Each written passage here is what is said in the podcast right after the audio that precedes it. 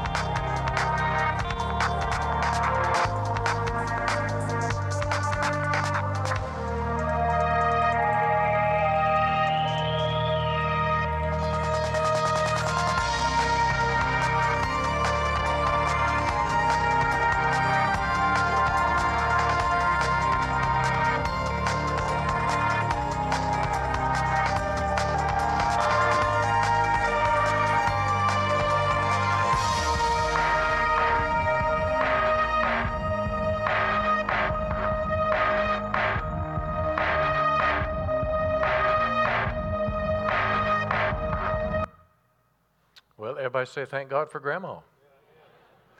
You know, to understand a good work, you have to see a contrast.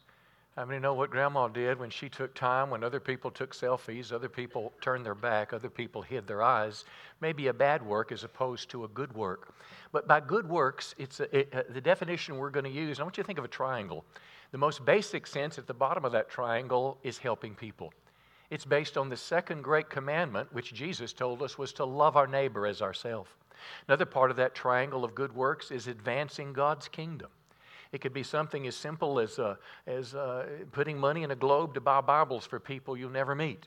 Right now, someone's made a significant medical donation, and they want to help somebody. They could have sold it and made money from it. They are updating their clinic, but rather than just making the money, they wanted to give it to missions.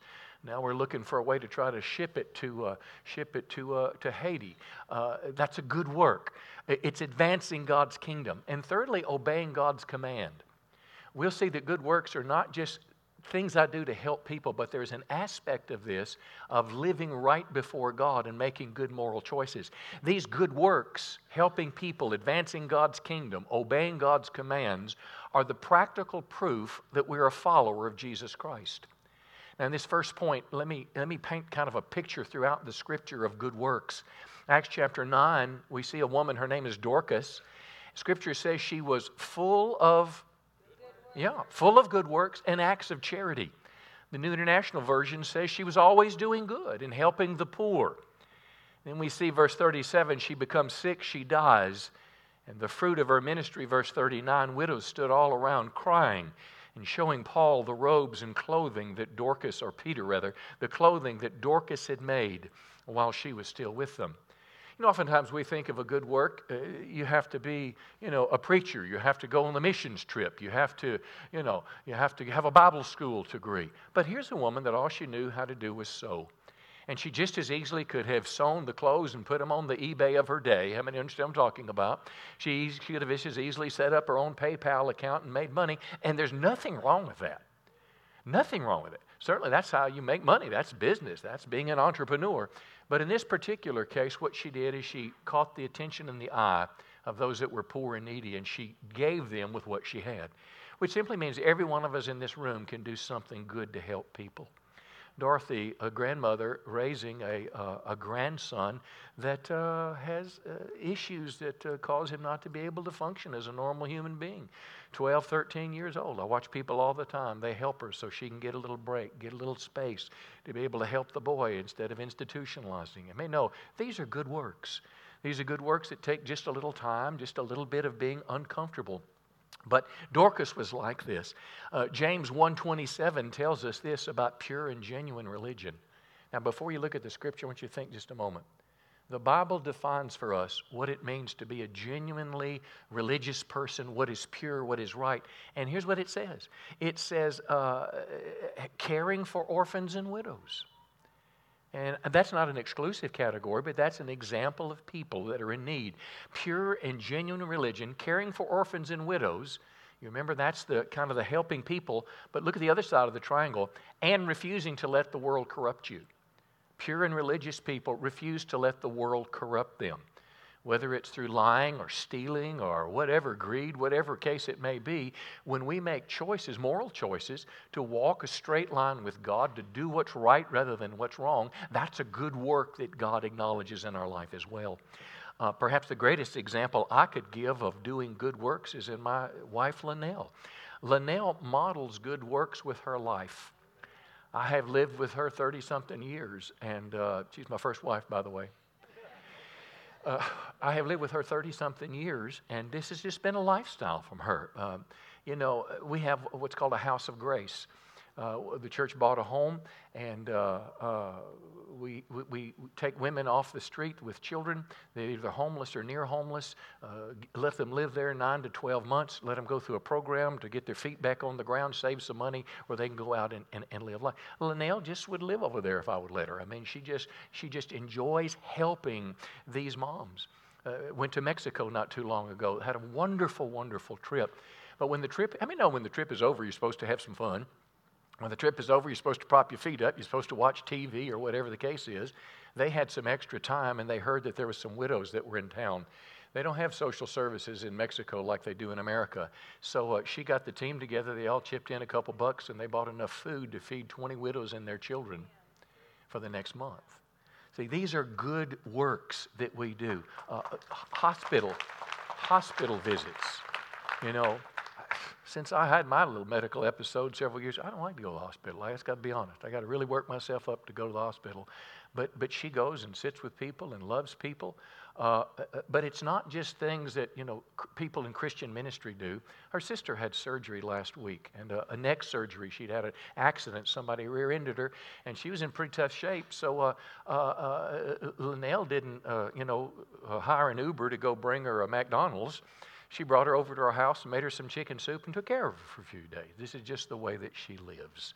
And I want to honor you for the model that you offer to so many people. Is that all you wanted me to say? Just teasing. Okay, let's flip over to the Old Testament there. Nehemiah. You ever heard of a guy named Nehemiah? He wrote a book in the Old Testament. Nehemiah was a guy that had a great job.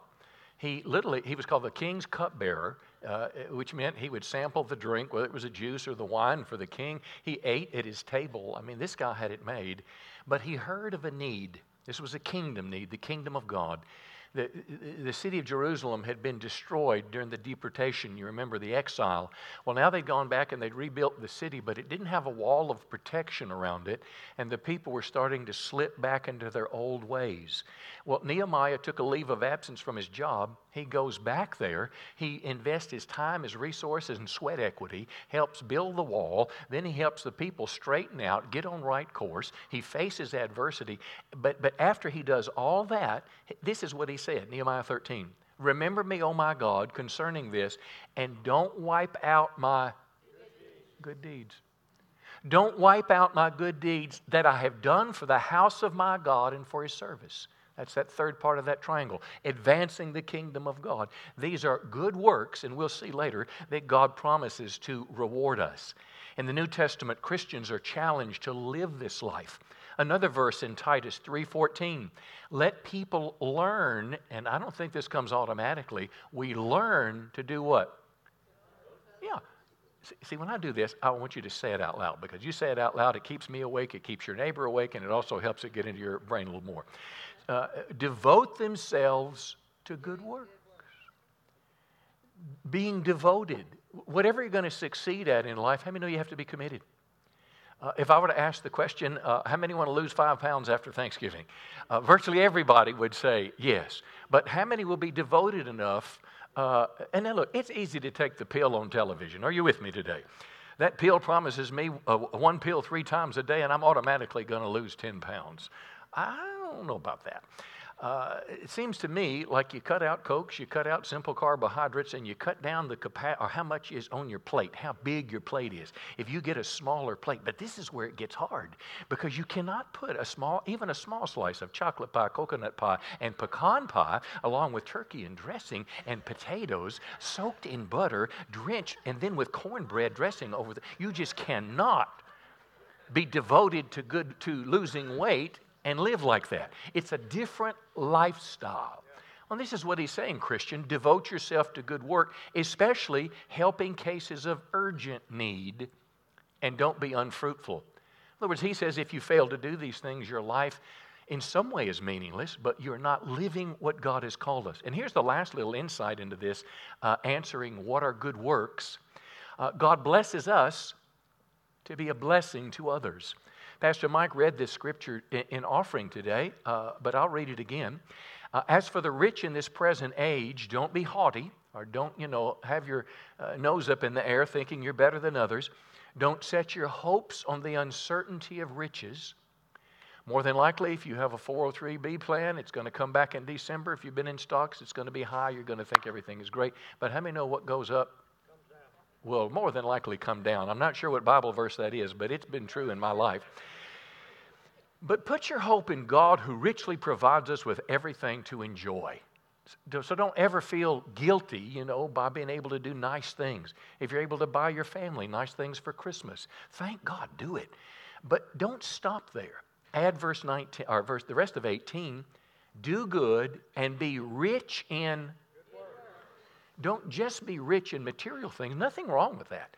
But be rich in good works. And how do you do that? You're generous and you're ready to share. So this is another way that we can be a blessing. In a very practical way, we can do good works is through the vehicle of giving. Now, I want to go back to our text, and I want to talk about good works and salvation. Ephesians 2:8-9. I'll make the statement that good works cannot save us, but people who are saved do good works. Ephesians 2:8-9. The Protestant Reformation was built on this scripture. It says, by grace you have been saved through faith. Now, in Martin Luther's day, Martin Luther, remember, he nailed his 95 Theses to the wall of the church door in opposition to their religion that at the time had become basically built on works. It was built on, you could buy your way into heaven, indulgences and other things. It had become corrupt, and they had lost the simplicity of Scripture. Sola Scriptura, it was the heralding phrase of the Reformation. By grace you're saved through faith. It's not your own doing. It's a gift of God. Look at verse 9. Not a result of works. You cannot save yourself, so no one may boast. Now listen to verse 10. It's like a coin that flips over. We are his workmanship, created in Christ Jesus for good works. Punch your neighbor and say, we're supposed to do good things. We're supposed to do good works. Not too hard. We're supposed to do good works. We're created for good works. Another translation says, God made us to do good works, which God planned in advance for us to live our lives doing. In other words, every genuine Christian, every person that's truly born again, did more than shake the preacher's hand. How many know my handshake will not get you to heaven? What will get you to heaven is to receive Christ as your Savior, repent of your sins, and follow Him. But now, so let me continue with this. Good works are the evidence of biblical faith. I fear that the evangelical community has been a voice for salvation through grace. It has been a voice for God, the simplicity of what Christ did on the cross as full payment for our sins. But I suggest to you we have sold short what genuine believing is. Believing turns into something.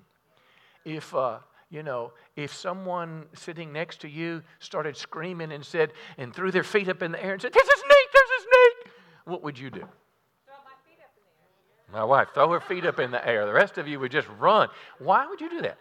Because you believed.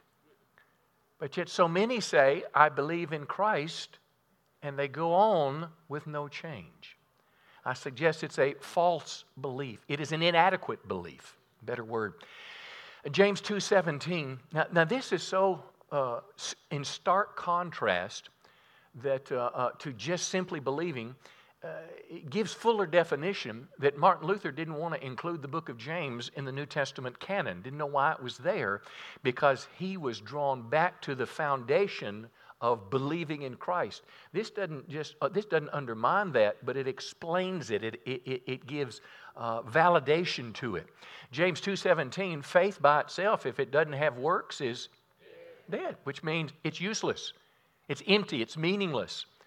But someone will say, you've got faith and I've got works. Show me your faith apart from your works, which means you can't. I'll show you my faith by my works. In other words, the demonstration, the validity that I know Christ is in the way that I live my life. Now, I want to illustrate this with one of our church members, Donna Quarles. I didn't ask her permission, but you gave it to us before, so I'll do it again. How about that? I've been bragging on you for 2 services. Listen to her little short testimony about who she was, what she did, and what she's doing now. About 16 years ago, I had a long weekend of partying. Clubbing, drinking, marijuana, cocaine. Went to work on Monday, and one coworker came and spoke to me about God. She invited me to church, and I accepted. I went a few times, and one particular Sunday, something happened. I felt a touch inside, and I knew God loved me. No matter what I had done, God loved me. I started studying His Word, and then I felt a pull on my life, a calling to do ministry. And from there, God took me into a women's prison. I do ministry there. And I know if God can use somebody like me, He can use you too. Give her a big hand. Why don't you stand up, dear? Why don't you stand up? We are very, very proud of you. Jail ministry Thursday nights, and she tells me that there's 30 to 60 women that come, and they don't come to church with lights and videos and all that. They come behind locked doors, not because anybody makes them go, but because there's a hunger for God, and they're meeting Christ, and Jesus is turning their life around, and they're getting healing from their past brokenness, and many are coming to church after they get out. But this is a good work. This is God taking someone from a life that was messed up, like many of us in this room, most of us probably were. And rather than taking us in a totally different direction, it kind of builds on that same foundation that probably most of those women in that prison struggle with. And you're telling them how I found my way out. Well, that's what God does. That is a good work. If you look in our lobby or any of our information racks, you will just see literally hundreds of examples of people in our church that are doing ministries, whether it's local outreaches, whether it's on the streets in nursing homes or wherever it is, young adult ministry, our kids. They tell me it takes 300 spots to fill every weekend for what we do for children upstairs. 300 people. They're all Good Works, powerhouse. Good Works, Celebrate Recovery. They have 80 to 100 people show up on a Friday night, all rejoicing in the fact that Jesus sets me free from whatever my struggles are. Just all sorts of life groups, everything else we're doing. But what I share this, not as like the receipt. You know, you get a receipt when you go shopping now. It's about that long.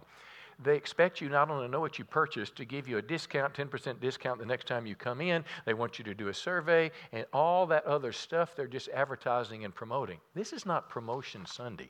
This is simply telling you scores of people in our church are leading the way in good works, and I want to honor them right now. Come on, give them a big hand today. If you are leading or serving in the church somewhere, I want you to stand up right now. Stand up right now. I want to honor you. If you are leading in the church or serving in any way, come on. Now, don't be ashamed. Stand up. You lead, you serve, you're involved anywhere in the life of the church. Children, worship, music, men's ministry, anything. God bless you. These are an example of good works.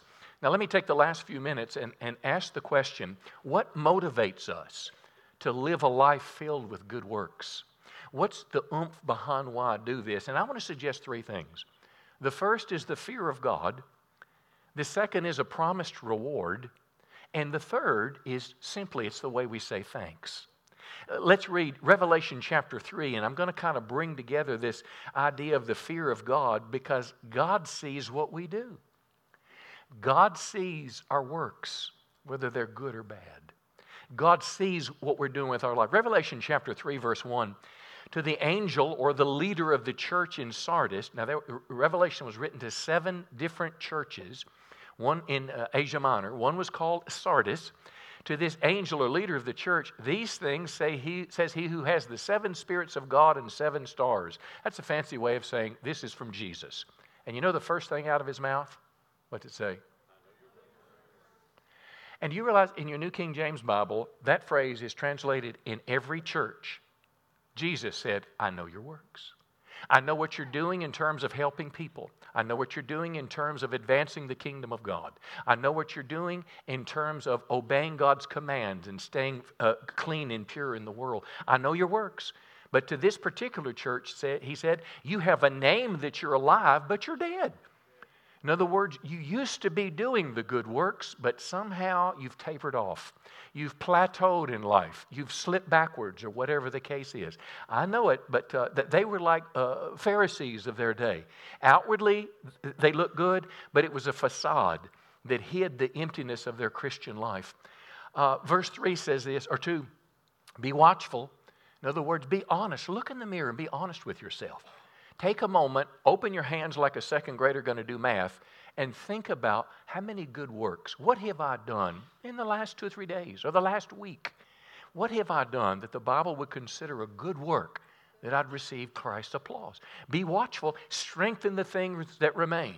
If there's only 1 or 2, be thankful for them, but multiply them.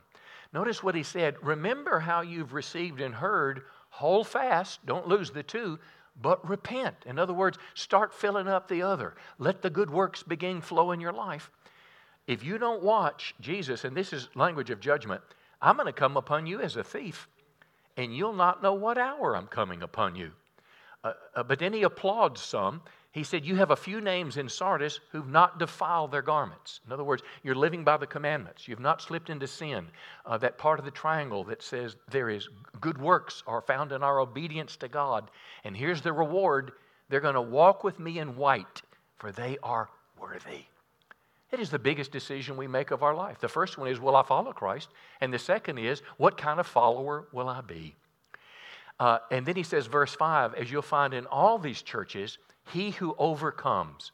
See, Jesus is never out to just beat us up because of where we are, because we're not where we should be. What he's saying is, get the ball rolling.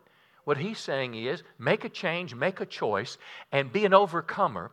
And here's the reward. You'll be clothed in white garments. This is the purity.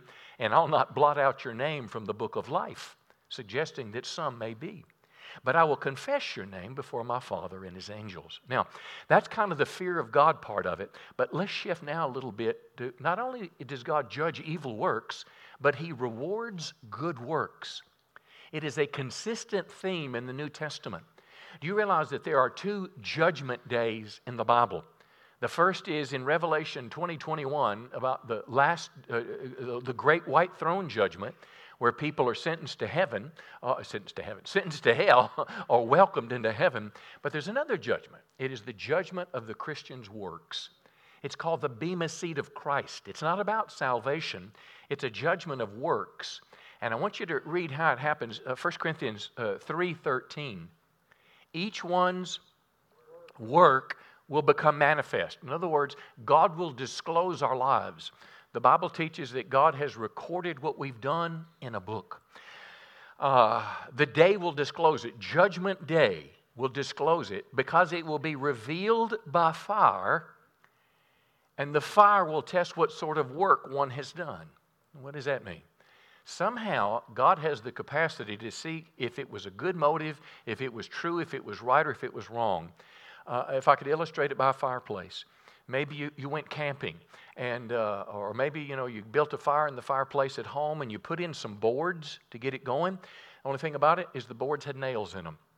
Well, guess what? You're going to enjoy that warmth of that fire, but after it's over, you get ready to take out the ashes. They're all burnt up, but you'll find some nails that survive the fire. And this is what Scripture is saying. When God judges our works, there'll be much of what we've done with our life will be burned up and gone away forever, but all the handful of nails that were in that board will be rewarded because they're like good works. Verse 14, if the work survives, you'll receive a reward. But if your work is burned up, you'll suffer loss. Now, I don't know what that loss is in terms of going to heaven. The Bible says you'll be saved, but only through the fire. This again, Ephesians underscores it. The Lord will reward each one of us for the good that we do. Now let me say this to you. Don't be over humble here. It is a biblical concept that good works are rewarded. My youngest daughter, Rebecca, is in college, and in her degree she's having to take organic chemistry. And I'm ashamed to tell what Dad made in regular chemistry, but many, many moons ago. But she's taking organic chemistry, and she kind of writes this feel sorry for me text one day, and she said, I've been in the library 25 hours this week. And I says, for what? And she said, studying for organic chemistry, one class. And then she comes home over Thanksgiving. She's got a 92 average. Wow, that's a big deal. And I've taught her all her life this. It's a maxim by John Maxwell. It says, pay now, play later. And the play is the reward. But if you play now, you'll have to pay later. Because one day, you have to pay. And what I've encouraged my kids to do is don't just live for today. Live with the goal in mind. Because that girl likes to play. She likes to have fun. She likes to have nice things. And honey, they don't give it to you automatically. You got to put in the work to do it. And how many know it's the same way on Judgment Day? How many want to hear the Lord say, well done to you? Come on, give him a big hand today. Well, I'll close with this. Doing good works are not only for the fear of God or a promised reward, but number three, doing good works are how we say thank you to God. And I want you to listen to the words by a man who was formerly named Saul. He was a guy that lived his life. He thought he was doing a good thing. He was a religious Jew, and he went around persecuting and killing Christians. He literally would be standing there when they were stoned to death or martyred because of their faith in Christ. He thought he was doing a good thing, but he was doing a wrong thing. And in his mercy, God reached down and touched his life and changed him. Many of us, listen, we may not have been murderers, but we were pretty wild and pretty out there. I may can say I was. Well, here's what he wrote. Now, in my perspective, I look at the New Testament. Paul wrote two-thirds of the New Testament. He was responsible for Christianity going around the world, but here's what he said. I'm the least of all the apostles. I'm not even worthy to be called an apostle after the way I persecuted God's church. But whatever I am now, it's all because God poured out his grace or special favor on me. And this wasn't without results. Now listen to this. I worked harder. I worked harder than all the other apostles. So what does that mean?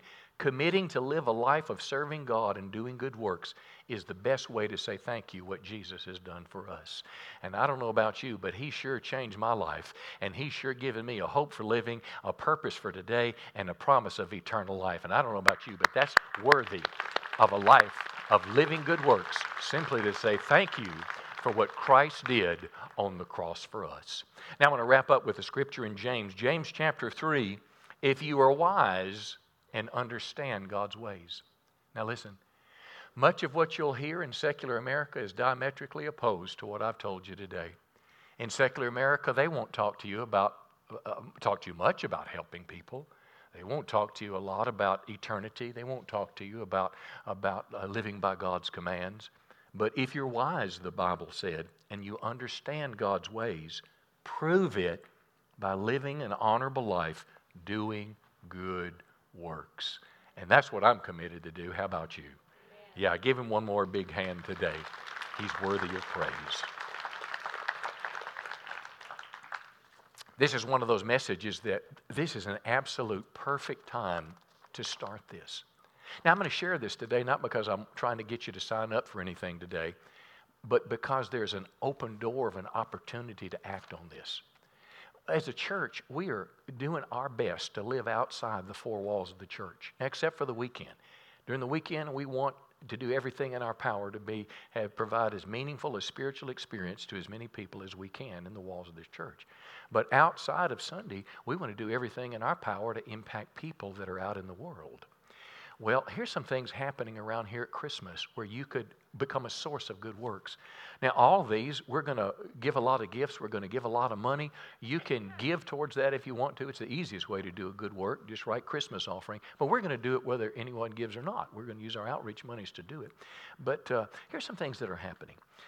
I don't know if you knew this or not, but our church, under Pastor Mike's leadership, they go to 5 different housing complexes every Tuesday and Thursday during the school year. So you've got about 250 kids that are sitting out there. They're having fun. They give them a little something to eat. They play a game, and then they teach them the Bible just like you used to learn the Bible in Sunday school, or the kids are learning it in Kids Zone. It's just not in the church building. It's out there. Well, at Christmas, we provide little parties for them. And for 250 kids, we'll spend $15 and give them a gift and give them a nice little stocking, and they'll hear the Christmas story. But you know what? There's going to be people that will be putting all that together, shopping, doing all that stuff. Well, that's part of a good work. I think they'll do that next Friday. Nursing homes. We have 2 nursing homes that we're involved in. And if you want to find some perspective on life, allow yourself to be around. Take your children around an elderly person that used to be just as vital and vibrant as you are today, and let them see what the end of life looks like. And perhaps compassion will be stirred there. Project Hope, 15 families we're adopting in our community that are either homeless or near homeless. Gifts for missionaries, we got a slew of them. We generally send them all either from $100 to $250, $300 just to bless them. Coat drive, of course, that's bringing good coats. Prison ministry, giving Bibles to people that are in jail.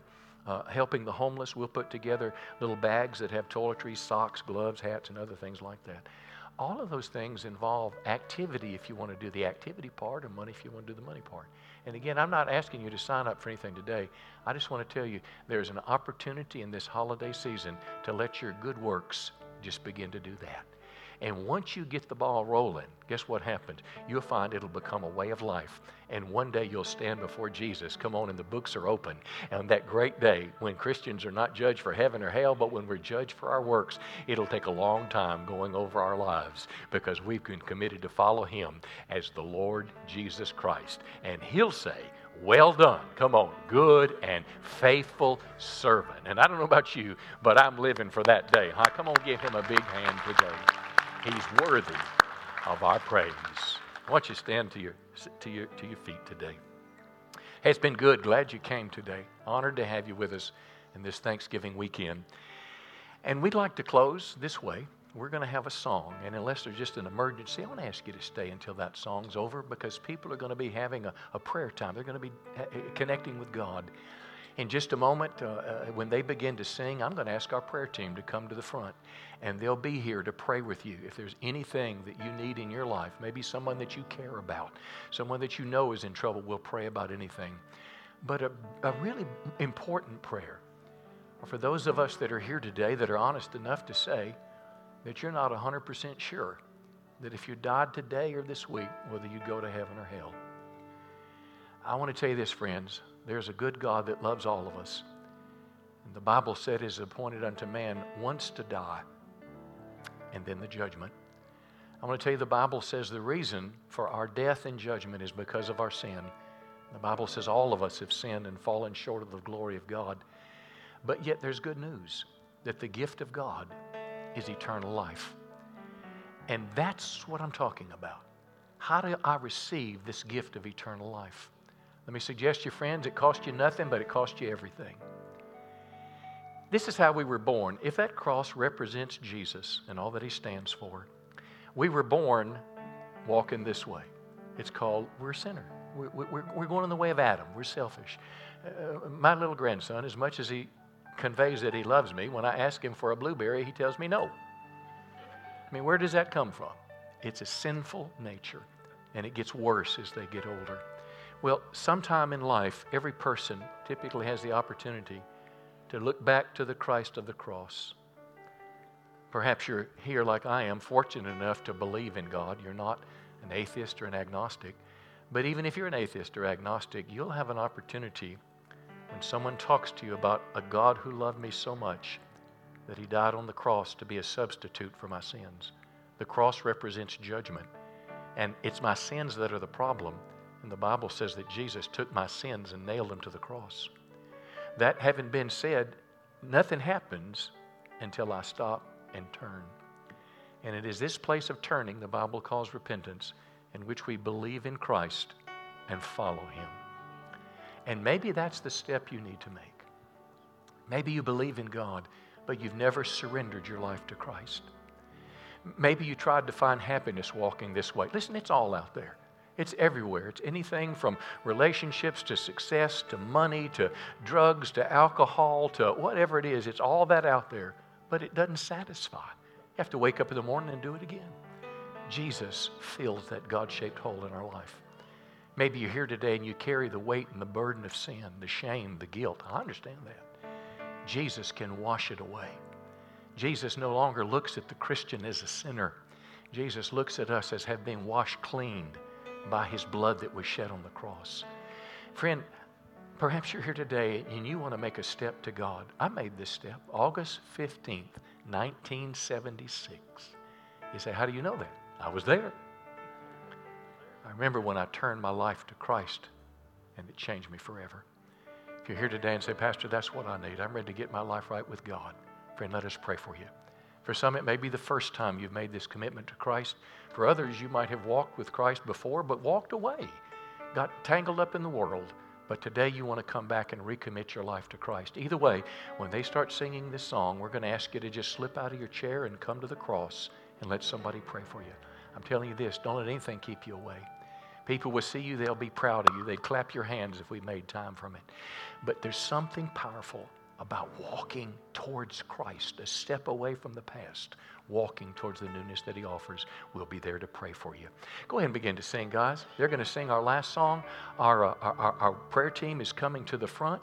And if you want to commit your life to Christ, I hope you'll make your way to the cross. Wednesday night will be a night of nothing but worship, prayer, and drawing close to God. I hope you'll be a part of that. Go ahead and begin to sing. Prayer team, come to the front. And I hope you'll make that step to Christ today. I love you, and thanks for coming.